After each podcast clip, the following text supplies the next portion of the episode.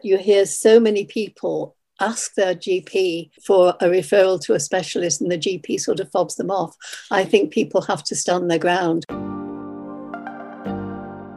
That's Edith Brown from the UK, speaking about the journey to diagnosis. I'm Louis. Welcome to Journeys Through Pulmonary Fibrosis, a podcast by Boehringer Ingelheim. On the last episode, we met some extraordinary people from the pulmonary fibrosis community and learned about the first signs and symptoms of this rare lung condition. Today, they will take us along the path to diagnosis. It can be difficult to stand your ground while experiencing serious symptoms, but why is this? Pulmonologist Letícia Kawano-Dorado explains. The usual primary care doctor won't see many patients with pulmonary fibrosis since it's a rare disease. So it's not all unexpected that the diagnosis goes overlooked for a while. Also, symptoms might often be associated with other diseases, as rheumatologist Anna Maria Hoffmann-Vold elaborates. If a patient comes with these symptoms to, an example, a general practitioner, most likely they will think of more prevalent diseases such as cardiovascular diseases or asthma or COPD. So this is also a danger for misinterpretation. But why exactly is this a danger? Pulmonary fibrosis has really a large and major impact on patients. It impacts, an example, daily life. But this is then often depending on the extent of pulmonary fibrosis. Some patients may have very mild and subtle changes which hardly impacts the life.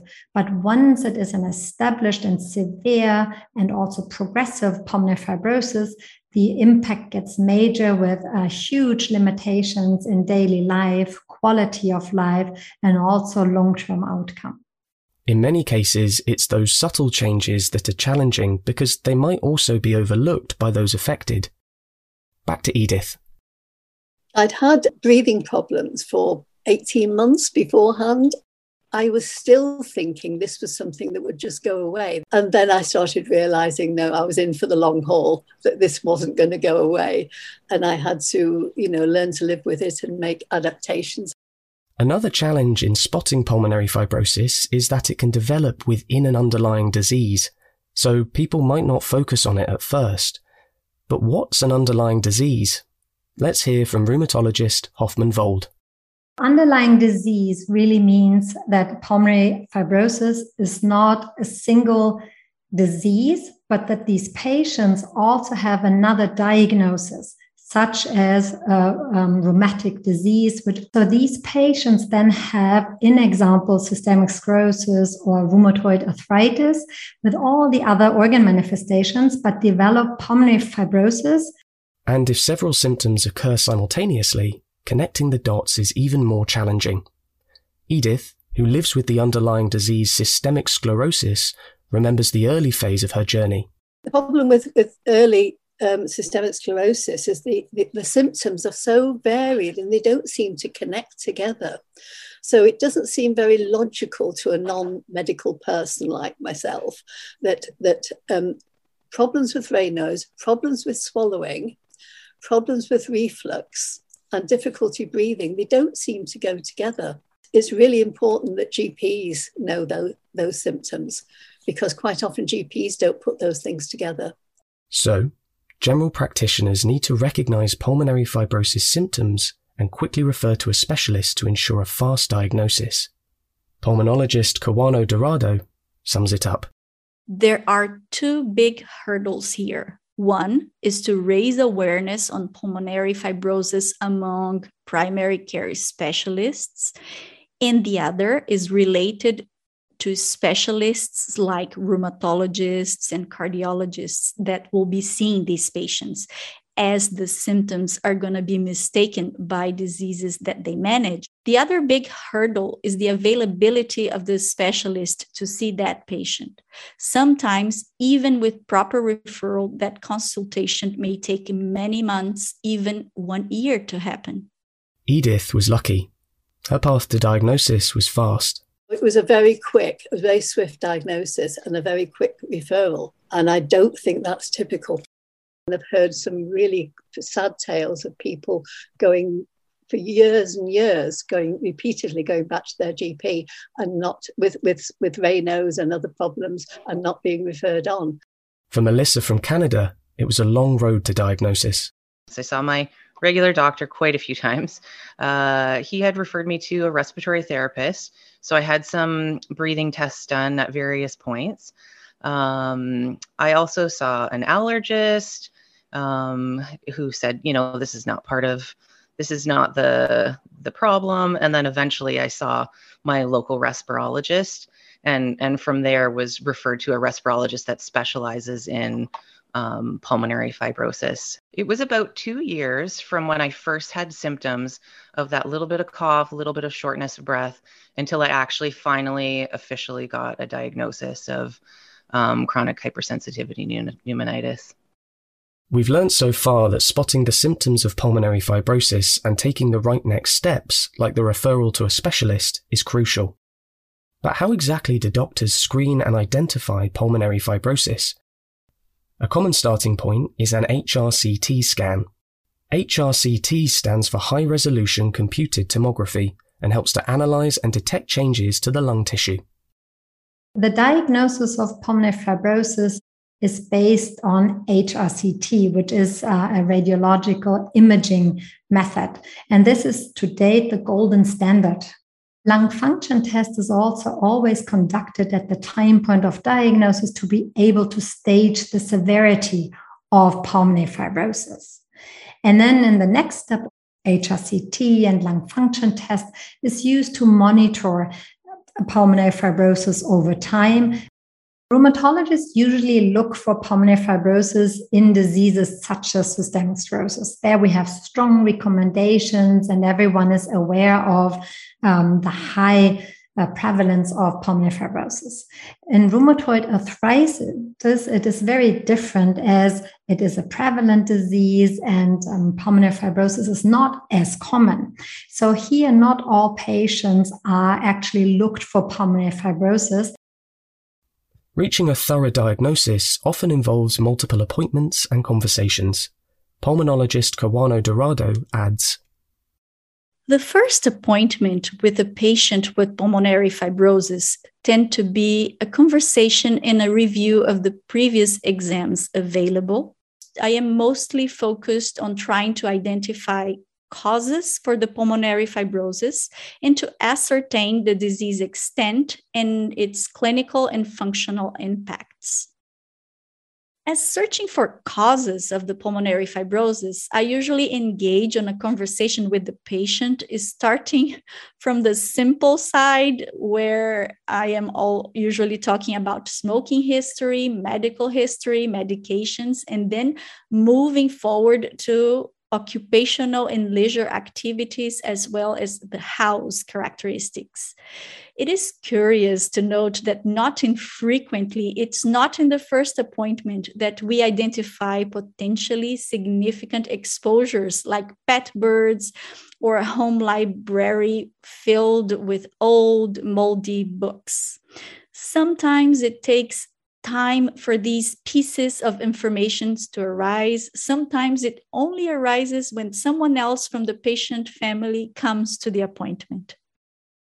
During the physical examination, while I'm looking for signs of a systemic disease like autoimmune disease, I engage in a conversation with the patient asking about systemic symptoms such as joint pain, renal phenomenon, etc. I finally try to understand the actual impact of the disease in the patient's life, asking about their limitation for daily activities and a quality of life perspective. Most of the time, I have narrowed my diagnostic hypothesis on the causes of that patient's pulmonary fibrosis, and I am also able to understand the impact of the disease in the patient's life. Ron Fluitt from the UK, living with idiopathic pulmonary fibrosis, and his wife Maxine have gone through the path to diagnosis together. During the process of being diagnosed, it was quite scary because at the time, I was told I had pulmonary fibrosis and I had lots of tests like breathing tests, but I didn't know what the FVCs were, what the DLCOs were. I didn't really understand what they were testing for. And I sort of was quite, you know, I'm fit, there's nothing wrong with me, until I got that final diagnosis. That's when, you know, I began to realise how seriously ill I was. When Ron mentions FVC and DLCO, he's referring to specific parameters that are an essential part of lung function tests. However, these unfamiliar tests can often leave people with lots of questions. The thing I would say, and I wish I'd ask, is what test, what are you looking for? What is the FVC? What is this? What does this mean? When I'm blowing, when I'm going into these tubes and doing these breathing tests, what are they actually for? Let's hear again from the pulmonologist's perspective. When you do a pulmonary function test, you're basically measuring the capacity of the lung to breathe. And we measure that by measuring the amount of air that goes in and out. So the forced vital capacity is measured by asking the patient to take a deep breath and then blow it all out, everything out, and by measuring this amount of air that was inside your lung, I have an idea of how good or bad is the lung disease. Reflecting on his experience, Ron advocates for taking an active role by preparing questions. The first appointment, I really can't say how you can prepare for it. It was only after diagnosis that I realised that I had to prepare questions. But up to diagnosis, no, I didn't prepare any questions whatsoever.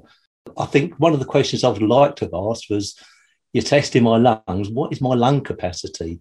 I'd like to know something simple. Is my lung capacity 40%, 50%, 60%?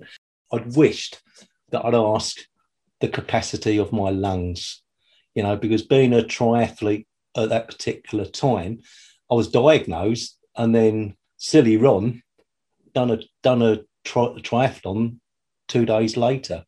But I'd wish they told me my lung capacity was at 66%, at 60%, because I don't think I would have done that triathlon, because I didn't know whether I was doing any damage to my body. So I think asking you what your lung capacity is at that point, that's very important.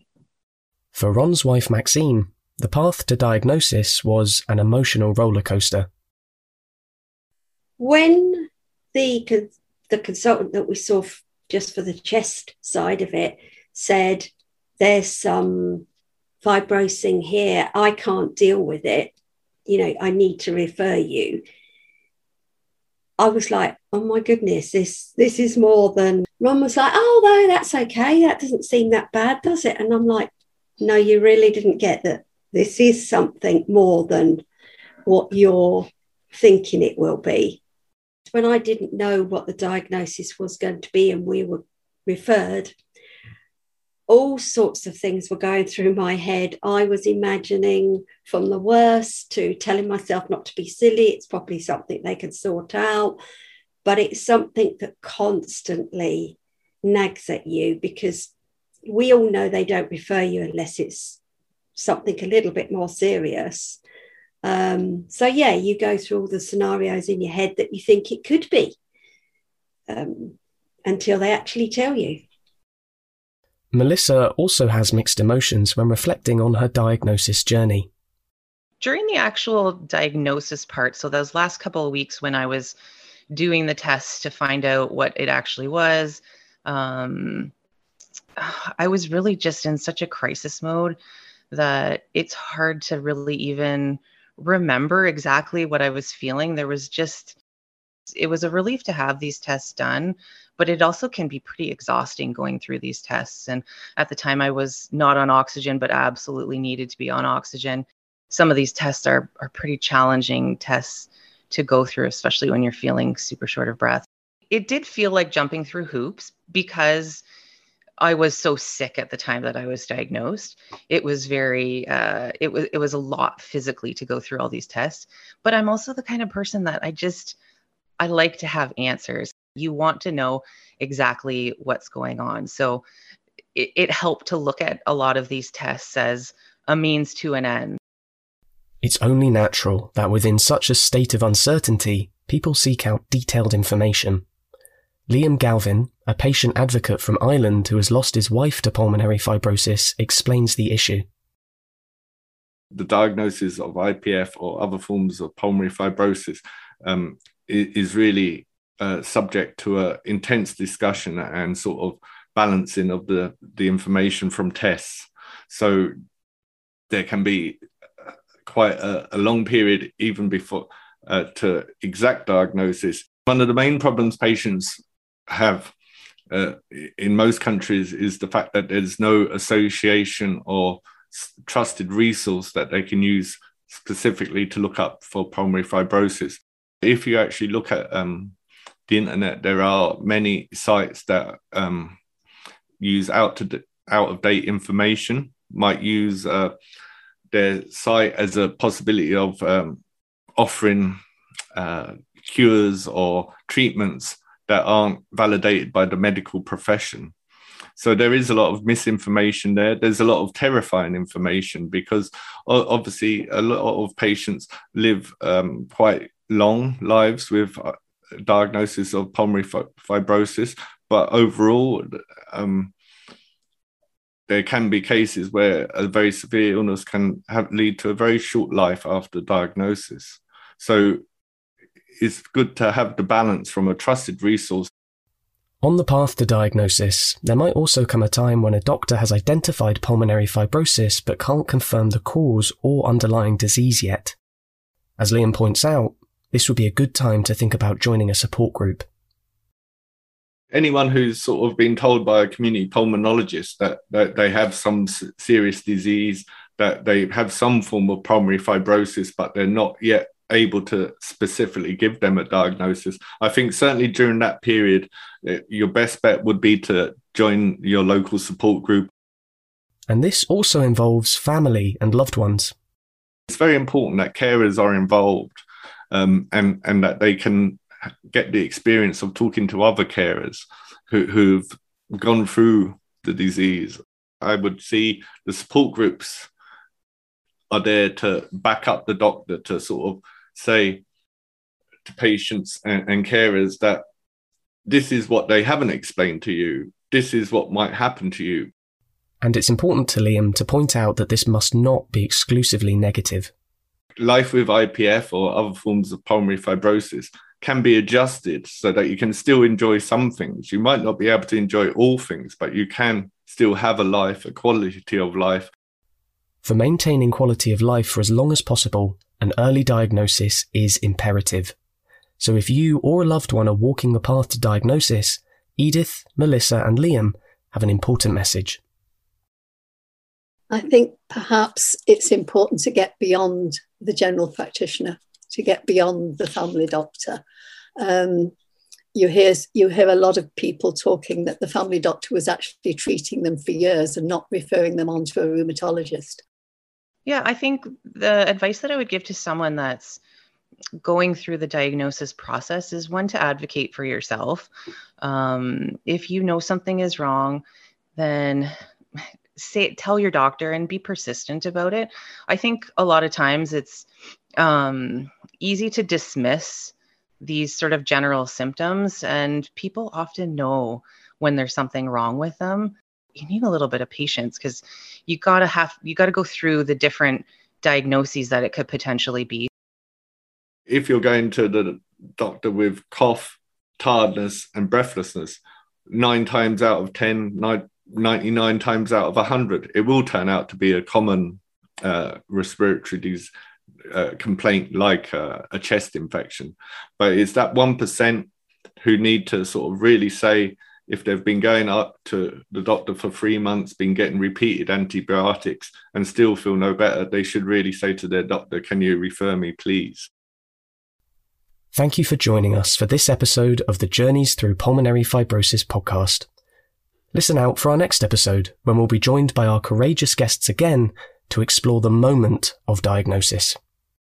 If you enjoyed this episode, then subscribe for free wherever you get your podcasts.